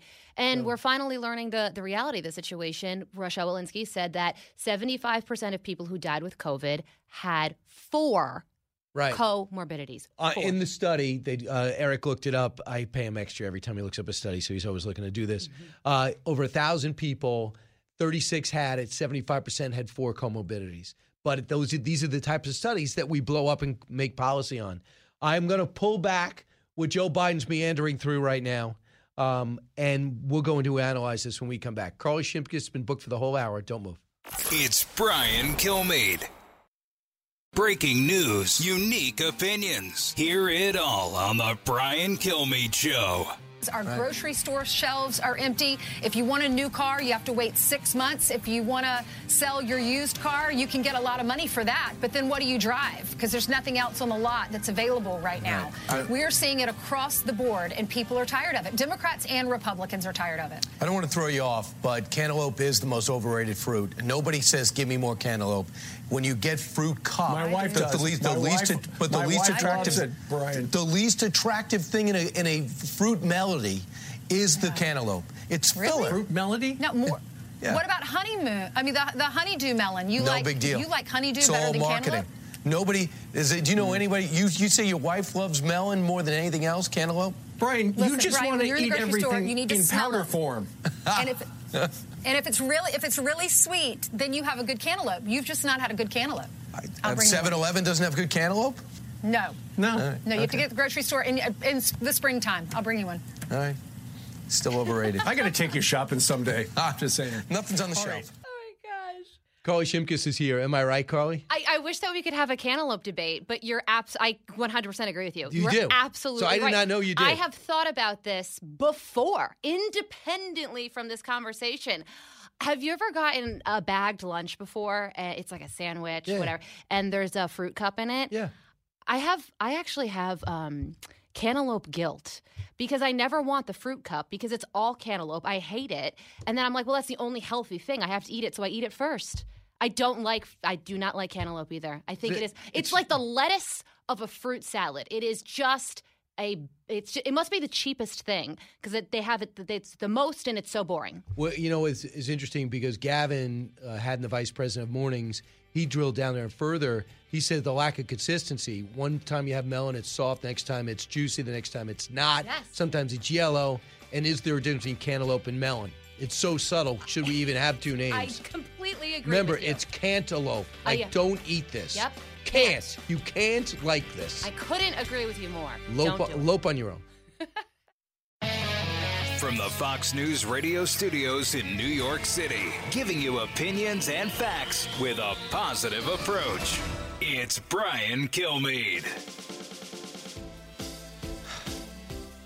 Hi, everybody. Brian Kilmeade coming to you from New York, heard around the country, heard around the world. I'm so glad you're here. A lot going on. The minority, uh, the minority leader, Kevin McCarthy's have a presser today. Speaker uh, Pelosi has a presser today. There's going to be a vote today on uh, moving forward on voting, uh, you know, nationalizing uh, election laws, and this John Lewis bill coming out of the House, which will hopefully die an ugly death in the Senate, along with the the, the uh, attempt to get rid of the filibuster. But also, we just had President of the United States speak, and I have not heard this yet. But I'm trying to read the read the closed caption, and uh, it is going to drive you nuts. So let's get to the big three. Now, with the stories you need to know, it's Brian's Big Three. Number three. Over the coming weeks, as cases are predicted to peak in this country. While we are seeing early evidence that Omicron is less severe than Delta and that those infected are less likely to require hospitalization, it's important to note that Omicron continues to be much more transmissible than Delta. Dr. Walensky, well, I'm fed up. How the Dems uh, feel about the Biden administration when it comes to their tests, they're not happy. When it comes to PPA, they're not happy. Messaging on COVID, they're not happy. And so are you are not happy. In fact, the latest poll 39% approve of the president's handling of something he got elected on, and that is handling the pandemic. And now Anthony Fauci sparring a third round with various Republican lawmakers. This has got to stop, and it's not helping anybody. Number two. They're related, I think, to inflation, which people are reminded of every time they go to the grocery store or buy a, a tank of gas. It's due to COVID, uh, the difficulty, the failure to get COVID under control. Uh, he's going to be finishing his first year in office with an approval rating that is really underwater. And that's why people are saying Hillary Clinton's queued up to try to get the nomination. 33%. That is the Quinnipiac approval number. An un- an unimaginably bad economy. First and foremost, inflation, a 45 year high. It's more than a theory that Hillary Clinton will run or that Joe Biden won't. We'll discuss. Number one. What about Senator Manchin? What about Senator Sinema? I don't think anyone should be absolved from the responsibility of preserving and protecting our democracy, Are you working- especially when they took an oath to protect and defend our Constitution. And by the way, how much how tempted is she to say, "Excuse me, excuse me, I would like to finish," but she doesn't because it's a friendly interview with a friendly network who's also fed up with the fact that the Vice President of the United States has no answers. Agree with me or blow up the filibuster. Federalize elections or you're a racist who wants to own slaves. That's the theme President Biden is pushing this week. And let's just say the blowback has been powerful and widespread. One person on board with his incoherent operation, believe it or not, former President Barack Obama. Well, joining me now to discuss this, the mandates in New York, some of the warring that's going on with Nassau County and the governor's mansion, Seth Barron, managing editor of American Mind, author of The Last Days of New York, a reporter's true tale. Uh, you also see his columns all around. Seth, welcome back. Oh, thanks, Brian. It's great to be on. Hey, uh, uh, Seth, first off, uh, I was so encouraged and hopeful with Eric Adams, and I still am to a degree, but the fact he won't call out his district attorney, who promises to be soft on crime, the fact that he is going to acquiesce and support letting non citizens vote in municipal elections. Uh, the fact that he said that the reason he needs his brother as security is because of the rise of, right, the rise of white supremacy. Those three things really made me think we might be in, in for it.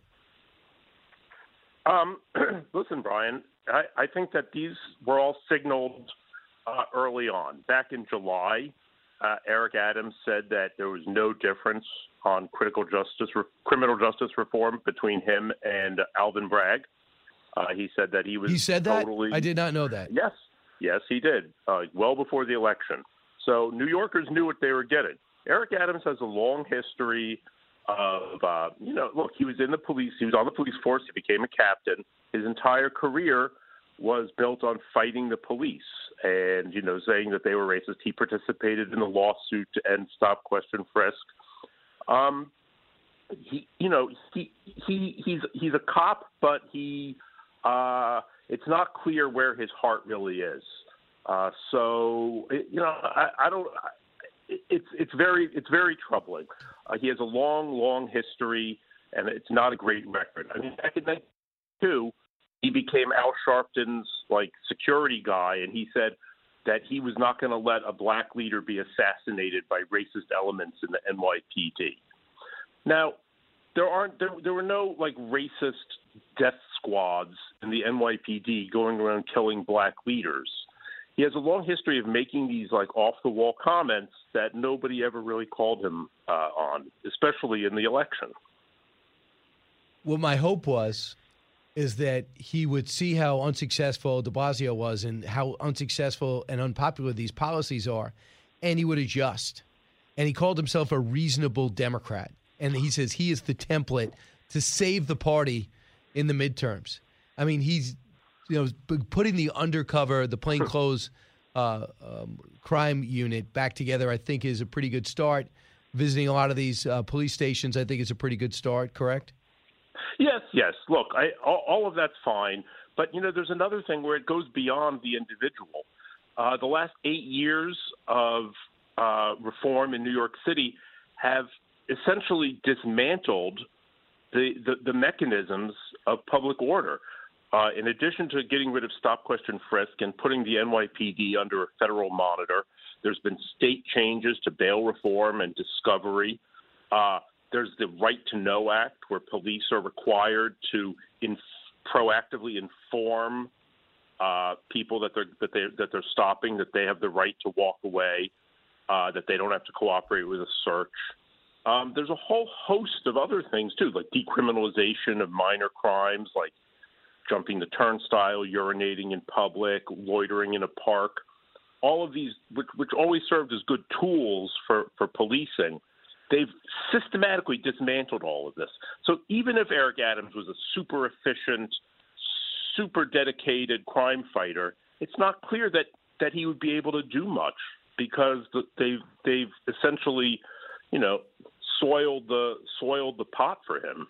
Couple of things. The police commissioner seems to be on our side, who is against crime and criminals, uh, and it seems as though that agrees with the the most constituents in, in New York City. I think things have changed a lot in the last two years. That maybe Eric Adams might have the momentum to rein this guy in he won a low turnout uh, election. He got a million dollars from George Soros's group. Do you sense the blowback has been stronger than Bragg was even expecting? Yeah, uh, Bragg is kind of taken aback. He doesn't understand. Um, he, as far as he's concerned, and you know, he's right. He he didn't lie. He told everybody exactly what he planned to do, and you know, he was elected. So from his perspective, this is just this. You know, this is this blowback is is inappropriate because you know he did tell everyone he was going to you know stop enforcing uh, he was going to not, not press charges on all kinds of minor crimes that that having an illegal gun wasn't necessarily going to you know result in charges that he didn't want to put anyone in jail except for murderers and rapists and like you know public officials who committed corruption so yeah i, I in a way i kind of feel sorry for the guy like this is what he ran on. It's just that nobody pays attention. Yeah, I don't feel sorry for him. Let's look at a couple of things that happened. Uh, two Manhattan drivers were carjacked in less than an hour, and they were talking about this horrible area of New York, 55th and Broadway. I'm being sarcastic. Two carjackers. Then you have the horrific shooting at the Burger King, where this guy comes in, uh, puts a pistol whips a customer, uh, punches the female manager, and kills the 19 year old behind the counter. The cops have offered ten thousand dollars. Uh, so this is just some of the ugly crime, crime that's happened. I'm not saying crime was zero under Bratton and Kelly, but this was not tolerated. I get the sense this is tolerated. Well, yeah, I, I think that from the progressive point of view, this is like this. This is what this is the trade-off, and it's an acceptable trade-off.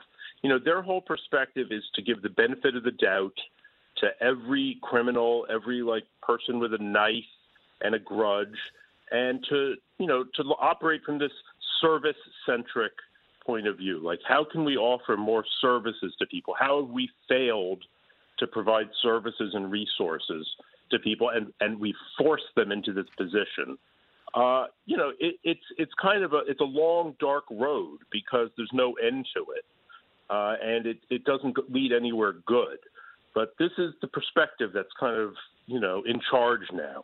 Uh, I agree that there does seem to be uh, less um, appetite for it, and there are pe- you know people are kind of speaking up who who want to see safe streets again.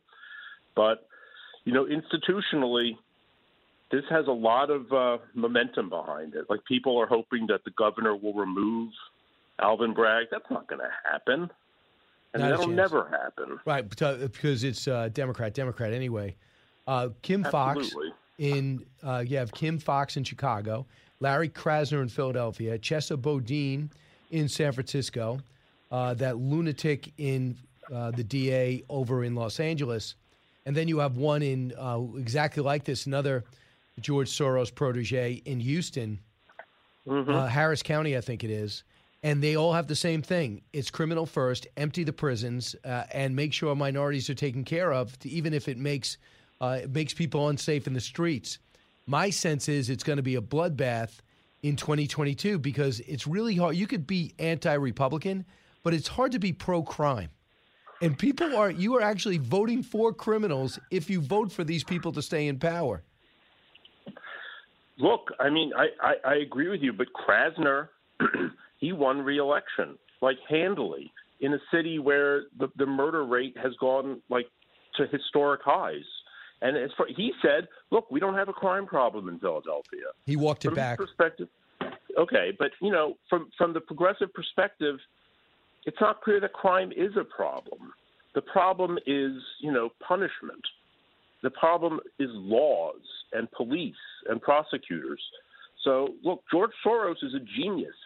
Like, let's turn the, you know, let's put the, the let's make all the poachers gamekeepers. Um, you know, take over these DA offices and just gut them. I, I don't know why nobody ever thought of that before. Because you know, not many not many billionaires are anti-American. Uh, this guy Yeah, is anti-American. Seth, a couple of things.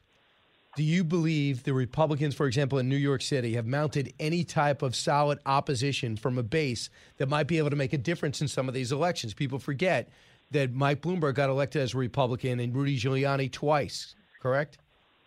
Uh, that's true. Uh, the thing is, it's over 20 years since Mike Bloomberg was first elected. Um, you know, I think the city's changed a lot.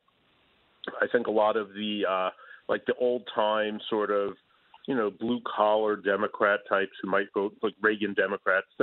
Most of them have moved out or or, or died. Um, you know, we saw some positive stuff happening in the, the, the city council where in some, you know, uh, purple districts, Republicans got elected. I, I think citywide, it's it's going to be a really, really tough. Uh, it'll, it'll be a really tough fight. I, I, the Republican Party is is you know pretty much struggling In New York Uh, City. Yes, absolutely. So Long Island, we have this little battle going on now with Nassau County. For people around the country listening, Nassau County is huge, uh, and it's got a lot of money, and it went Republican. And Bruce Blakeman takes the mantle now, and he says, "I am not going to enforce the governor's mask mandate." And the governor came across and said, "Anybody in the ci- uh, anybody in Nassau County, uh, any of the officers not wearing masks will be removed." So how does this turn out? Look, I mean, the the the, the Democrats statewide are going to face some problems. Uh, Nassau County, Suffolk County, upstate. uh, You know, th- th- th- there's going to be there's going to be bloodshed for some of them. Um, I, I I don't know. I mean, is does Hochul really have the the, the like the the stones to to go in there and start like firing officers? I I I, think it would be a really I think you would have a lot of blowback uh, on the party in the in the state house. You know, maybe some congressional races even. Uh, you're going to have to update your book. No one really anticipated the fall, this precipitous fall of Governor Cuomo. He has beaten a lot of these sexual uh, harassment claims in court, and he's going to fight back against those who want to take back his $5 million he got for publishing that bad book uh, and one of the worst time books releases in the history of the world. So now he's lost his career. He's trying to fight for his his uh, dignity and for his 5 million. Does he have a comeback in him? Would you rule that out? I, you know, I, I really wouldn't. I, I think he's going to, you know, kind of step back, reposition himself, and you know, we'll see what happens statewide. But you know, I think that the thing with Cuomo is a lot of people in the state really still like him, and they see it as what happened to him as some kind of weird, like palace coup that Tish James orchestrated, and you know, it, it it it's kind of baffling to people because they still think of him as as like this heroic figure who led us through the through the crisis. And you know, I, it's I, honestly, it's still a mystery to me. Uh, yeah, I mean, he, he's beating all of these these uh, sex charges, which kind of seemed trumped up to begin with. I don't think they're going to manage to claw back his his book money either. I mean, it sounds like it was legal, so I don't know what the basis for that would be. Well, using his You know? using using uh, city workers to do the freaking book uh, during But, during yeah. work time, but Well, yeah, but you know, they have state work, city and state workers are constantly going out and doing politicking. You know, th- basically the whole month before an election, they all like stop working and just work on campaigns. I mean, this is like so standard. If they were going to start going after him for that, they'd have to go after everybody. Seth, it's fascinating to talk to you because you go inside the story and you know all the players. Uh, Seth Barron, pick up his book, The Last Days of New York, A Reporter's True Tale, and he told us who, who our mayor really is. Uh, I hope he reformed, but he knows, uh, and, and words don't lie. Seth, thank you. Thanks, Brian. You got it. 1 408 7669. We'll come back. I'll take your calls, and then we welcome in Charles Payne to make sense of inflation. I'm against it. Is that all right to say? The fastest three hours in radio. You're with Brian Kilmeade. As I've said in the last two years, please wear a mask. If you're in a, you know, I, I think it's part of your patriotic duty. It's not that comfortable. It's a pain in the neck. But I've taken every action I can as president to require people to wear masks in federal buildings and on airplanes and trains because they're internet, they cross state lines. What does he even talk about? Did you edit that? Because he just totally changed thoughts in the middle. straight through. Again, he goes on. Does he? Does do we have another soundbite? This is a press conference he just had. So again, to wear mask, to have a press conference about this and tell me to wear a mask, I want to strangle somebody. Listen. This is a pandemic of the unvaccinated. And I mean by this, right now, both vaccinated and unvaccinated people are testing positive. But what happens after that could not be more different. If vaccinated people test positive, they overwhelmingly have either no symptoms at all or they have mild symptoms. And if, they're, if you're unvaccinated, if they test positive, there are, you are 17 times more likely to get hospitalized. As a result, they're crowding our hospitals, leaving little room for anyone else who might have a heart attack or an injury in an automobile accident or any injury at all. And yes, the unvaccinated are dying from COVID 19.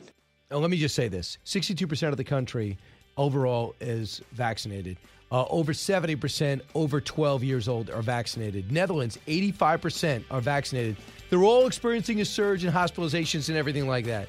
How we could continue to update us and tell us nothing new is stunning. The talk show that's getting you talking. You're with Brian Kilmeade. What did you get wrong? What did economists writ large get wrong? And how should Americans, why should Americans be confident when you say prices are going to get better later this year? So, I think that if we look at the situation earlier in the year, um, a number of projections and forecasts have come uh, out differently than we anticipated. Um, uh, if you if you look at employment, for example, uh, virtually nobody was projecting that we would see unemployment fall as quickly um, as it as it has um, and get to 3.9 percent by the end of this year. Yeah, yeah, that was the one thing he pointed out. Yeah, a lot of things were better than I thought. Um, you know, I should have been shouldn't have been so pessimistic. Oh yeah, did I mention inflation? It went from 1.4 percent to 7 percent, highest since 1982. But let's focus on unemployment as opposed to labor force participation, which is lower than any time in my lifetime. None of this is new news to Charles Payne. He does it for a living, crunches the number like nobody else. He's the host of Making Money with Charles Payne. Also, you see him with filling in all over the channel, especially for Neil. Charles, welcome back. It's great to be back. Happy New Year, Brian. Same to you. Uh, Brian Deese, I, I thought he, least he's an approachable person, uh, not condescending, but he's in a trouble situation. What's the what numbers disturb you the most? Worry the most? Golly, I, I I took I took a whole sheet of notes. I was filling in for Neil. I was writing all these notes. I should have just went off, but it wasn't my show, so I chilled out. I, I did post them on Twitter, and people told me I have the handwriting of a, of a psychopath, but that's a different sto- story. Uh, let's start with the unemployment rate because that's a specious uh, uh, metric. It is so disingenuous. You know, when people leave the labor force, they're no longer counted, and that makes the unemployment rate go down. Now, if we had the system where people were coming in the labor force and the rate was going down, it would be a much better metric. So, to your point, you're right. Labor participation pre-pandemic was 63.4%. Now it's 61.9%. So yeah, the unemployment number is down, but you actually have fewer people working. You have fewer people in the labor force. So oh by the way, wages are up, but when you take into account inflation, they're down 2.4%. So imagine being up 7% versus being down 2.4%. So even taking the employment job picture, they are being so disingenuous. And here is the real bottom line. These are recovered jobs.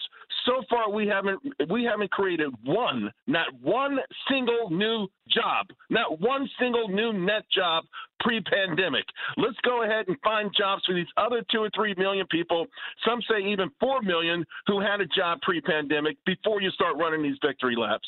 So when I ask you the inflation, nobody wanted inflation to go up, but Larry Summers points to the rescue plan of 1.9 trillion. He said it was totally unnecessary. It fueled it. Do you believe it fueled it? Absolutely, absolutely. You know, it's it's. and, by the way, they say a picture's worth a thousand words. So look at a couple of months ago at some of the photos of those uh, ships off the coast uh, of Los Angeles, the port of Los Angeles. That's what you got. Uh, you got people pointing and clicking. They got that money. They started pointing and clicking, and they started. All that money went to to to China. They put all the stuff people ordered on boats. They shipped it over here. We never had that kind of log jam before. The, the prices are going through the roof. It is absolutely amazing. Scarcity of products, uh, a trillion dollars. You start, I mean, the, the, the kind of money we're talking about is so mind boggling. But, and I think this is, it's so interesting because Larry Summers is milking this moment because he got it right. It's been a long time since he got anything right. Right. Uh, but he did warn them. And I think that's the most important part. He did ask. It wasn't something he said after the fact. Um, so they had a chance not to do this we put over $5 trillion into the economy. Initially, it was needed because you shut it all down. Coming into this year, household balance sheets were as strong as they've ever been, ever. You know, there are a couple of ways of measuring uh, disposable income after you paid your bills. It's it's it's it's been it's we've never been this in, in, in good a shape before. Savings rate at one point was 26 percent. I mean, we've never had a savings rate of 26 percent. We were flush. Corporations were flush. That was just to buy votes. And you know what? Normally it works. You know, if you look back now at all the polls before that last slug, that almost two trillion dollars, it favored it was favorably rated. Right? People are like, what the heck? Who who would have thunk it? What average non-economist would have thunk free money even free money uh, can have its limits. You know, it's like saying ultimately, if you eat too much chocolate cake, it can backfire on you, right? Uh, and, and that's exactly what happened. Now people know better. You know, all of the polls before this infrastructure bill was rammed through, and now this other bill that President Biden still would like to get through, people are saying, and I'm talking these are CNN, Washington Post kind of polls, that the next one will crush my family. Uh, and so we, a lot of folks became economists the hard way. So energy prices are going up. Propane, kerosene, firewood up 33% year to year. Gasoline 50 50%. Wow. Electricity up 6.3, utility gas service 24%. So John Catsimatidis who owns refineries and just about everything else, he also is he's got that tough job of trying to load up his uh, shelves in Gristedes. So he's on the ground floor in so many different industries. He actually owns WABC. He said this that could help. Cut 22. If we turned on the gasoline and the crude oil from Canada and from Alaska, I bet you, I bet you the crude oil will go down to 55 $60 a barrel yeah. in the next 60, 90 days. That will solve the inflation problem. Do you agree with that calculus? Yeah, well, I got two answers: hell and yes. Um, you know, and by the way, when did oil start going up? November third, November fourth. Immediately, the day after President Biden was elected, uh, he announced his war on fossil fuels. And, and again, economics 101: you have the less you have of something, and there's still demand for it, uh, the price goes up. In this particular case, as economies around the world began to reopen, demand went even higher. Here we are, uh, after two or three decades of trying to create this shale revolution, where we were able to revitalize our oil and gas industry, become energy independent, President Biden went to war against that. This is the this is perhaps the craziest. I mean, he's made a series of really awful mistakes. This is one of the worst because it was one of it's the ultimate unforced error, and it's not just gasoline you put in your car. You know, any you know, we're all using plastics right in the age of COVID. That comes from that comes from fossil fuels, petroleum. I mean, it's just the list is it's so nuts. It was one of the worst worst self-inflicted wounds I, I can imagine that. You come out the gate and the first thing you do is you say i'm going to take action that's going to that's going to be the ultimate uh, inflationary thing. It's going to listen the poorer someone is the more and you got to drive to work uh, you know the more likely this is going to damage your household incomes. And he always talks about families sitting around the kitchen table and discussing finance. This is always at the top of the list. He made this this is 100% in president biden's lap. And here's the sad thing. Instead of listening uh, to, to Kat, uh, Catsimatidis, he's begging OPEC to, to, to produce more oil in Russia. Imagine that. Yeah, uh, Charles Payne, our guest, host of Making Money. You hosting for Neil today? Yes. All right, so we'll see you at four o'clock too on the news channel. So I with two two big guys, big pictures. Uh, here's Jamie Dimon. He's this is what he told Maria about the health of the economy. I just would expect that you're going to have a lot of volatility in the market this year, but you're going to probably have a pretty strong economy, which is you know, maybe more important for most Americans. That consumer has a lot of money and business have a lot of money. They're spending it. Confidence levels are mm-hmm. going up. Jobs are plentiful. Wages are going up. Probably one of the first times in my life there's huge pressure and wages and people. This will be one of the strongest economies we've ever seen in 2021. And 2022 will probably be pretty good too. Do you do you know where he's mm-hmm. coming at coming from with this optimism? You know, and like I said, uh, coming into 2021, that was my whole pitch too. That was my pitch to people who were on the fence about being in the market. And, and you know, uh, I, I think he's 100% right. If we were having this discussion last January, I, I don't know about right now. You know, that savings rate that was like 26% is now less than seven percent. In November, we just got the data last Friday uh, on uh, consumer credit we our, our consumer credit that we use in this country shot up the most ever in a single month. And I'm wondering why are we using more credit if we've got so much cash? Why ha- has our savings rate gone down? Uh, I'm doing a lot of work on that, Brian. You know, you mentioned I do a lot of work. There's other things. Maybe uh, people put the money in, in money market funds. There's got to be somewhere because a lot of these folks, and I bring them on my shows, really smart, brilliant experts are saying one to two trillion in excess cash. I don't know that I'm seeing it anymore. I know we had it because I just said we sent it out. You know, people spent 25% of it uh, just on just having fun. That's where you see those ships. They spent another 25% on bill, bills, and they saved the other half. That's great, but I think that's starting to whittle down. Uh, so you know, between inflation, uh, between inflation, are now already dipping into our savings. And, and, and the fact that all of these wage hikes are fantastic, but they're going to plateau. I, I think I think we're going to have a, a rougher economy this year. Perhaps I, I, really believe before the year's over, the biggest conversation will be about recession. So I know when you do Neil show, you got to talk about everything more than just economics. So that's why this last soundbite I think matters so much for this upcoming year, and that is how business views China. I know you guys. I'm a capitalist too, but not like you. Uh, they know where the dollars are. They know how to maximize the dividends and the stock price, and they're going to China, and they're forgetting that China has changed and Ray Dalio, maybe the most prestigious and respected investor, they say, in the country, has this soft view on China and compares us unfavorably to them. Listen to him describe the China he knows. What they have is an autocratic system. Um, and um, one of the uh, leaders described it. He said uh, that uh, the United States is a country of individuals and individualism. In China, it's an extension of the family. And as a top down country, what they're doing is that it's that kind of like a strict parent. They behave like a strict parent. So he's trying to rationalize his heavy investment in China, say, describing China as a strict parent with over a million yeah. in concentration camps, 13 million enforced quarantines. Are they a strict parent who just steamrolled Hong Kong, wiped out and jailed people who were fighting for free speech, and is now uh, probably a year or two away from trying to take Taiwan? Uh, does that? Do you understand that mindset? You know, um, Ray Dalio has been tripping, for for lack of a better word, or one I would feel comfortable saying on your radio show without being bleeped out. He's got me so angry over the last year and a half or so. Um, they're a strict dictatorship Uh, and and I think President Xi is in trouble. And I think what he's trying to do now, is he's trying to go back to the Maoist uh, playbook. Uh, and, and, and by the way, they're willing to take a few economic hits to do this. Uh, and he's already talked. Listen, if you want, from, from what he's trying to achieve, which is world dominance, uh, I can see where Ray Dalio may admire him. What he is doing uh, with through the most amazing ham-fisted method that you can do something is he is trying to get his country positioned to dominate the rest of the world. So yes, you know what? We're going to cut off video game playing at you know one hour on Fridays, two hours on Saturdays. Uh, yes, we are going to do social credit scores. If you say anything bad about this government on the bus to the person sitting next to you, next time you try to buy something, you might either a not be able to buy it, or b you have to pay more interest for it.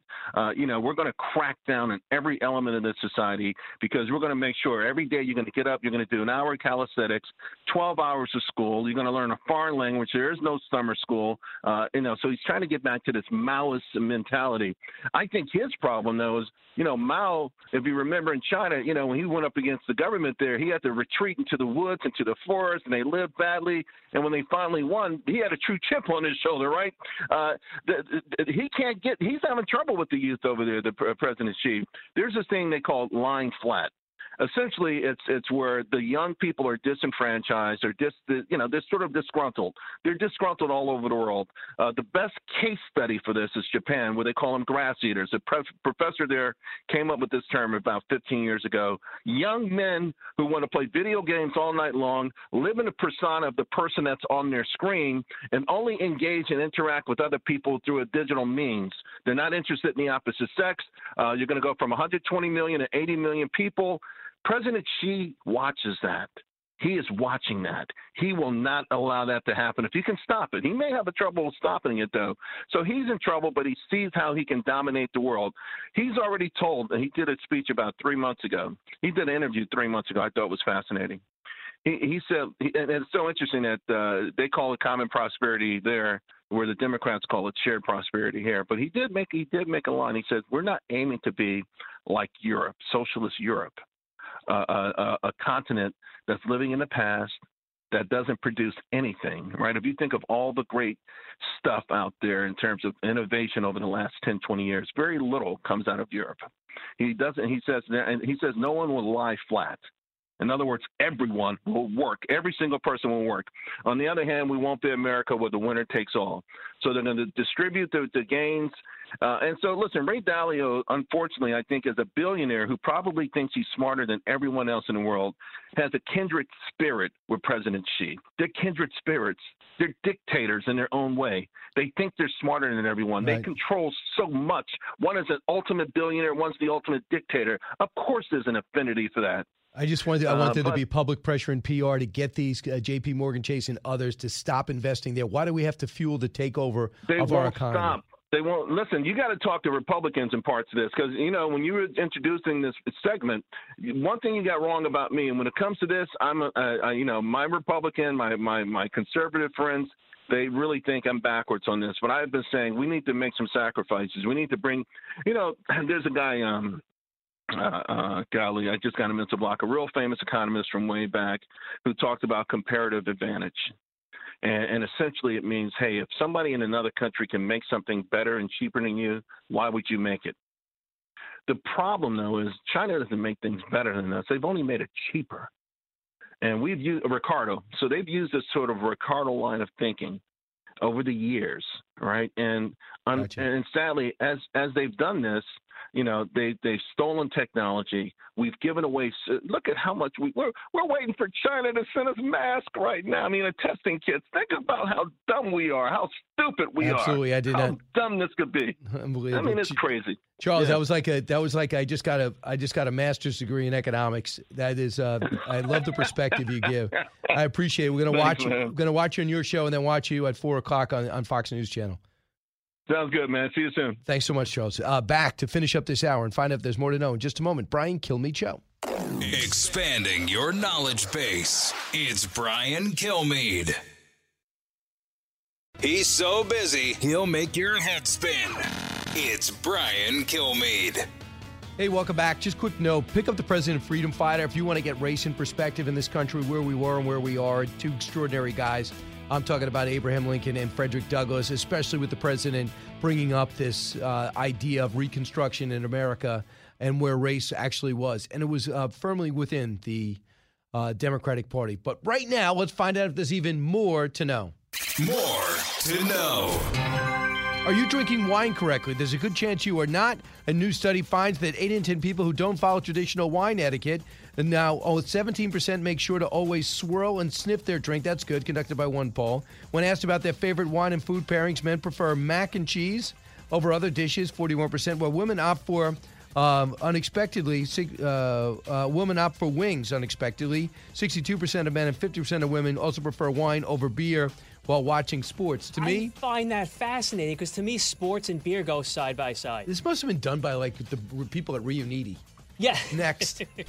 Top ways Americans reject wine etiquette drink wine at a room temperature, holding a glass of wine by the bowl. Next. Hunter Biden's ex wife speaks out. A brand new memoir has been put out by Penguin. It's called If We Break, a memoir of marriage, addiction, and healing. Her ex wife plans to break her silence about how his cheating and substance abuse destroyed their marriage. No kidding. Uh, I wonder who's not going to care about that. Yeah, that- Everybody except us, probably. Yep. Right. So that's why I think she's probably going to go do Sean Hannity first, don't you think? Well, maybe this show. And then maybe Tucker, yeah. And then Yeah, maybe yeah. us. But yeah, maybe the Brian Kilby show. Why do I think, why do I not think of myself first? uh, see you tomorrow on Fox and Friends. Always keep it here on the Brian Kilmeade Show. Go to briankilmeadshow.com or to the podcast. Make your own programming. Hey, it's Clay Travis. Join me for Outkick the Show as we dive deep into a mix of topics. New episodes available Monday to Friday on your favorite podcast platform and watch directly on outkick.com forward slash watch. Listen to the show ad free on Fox News Podcast Plus, on Apple Podcast, Amazon Music with your Prime membership, or subscribe wherever you get your podcasts.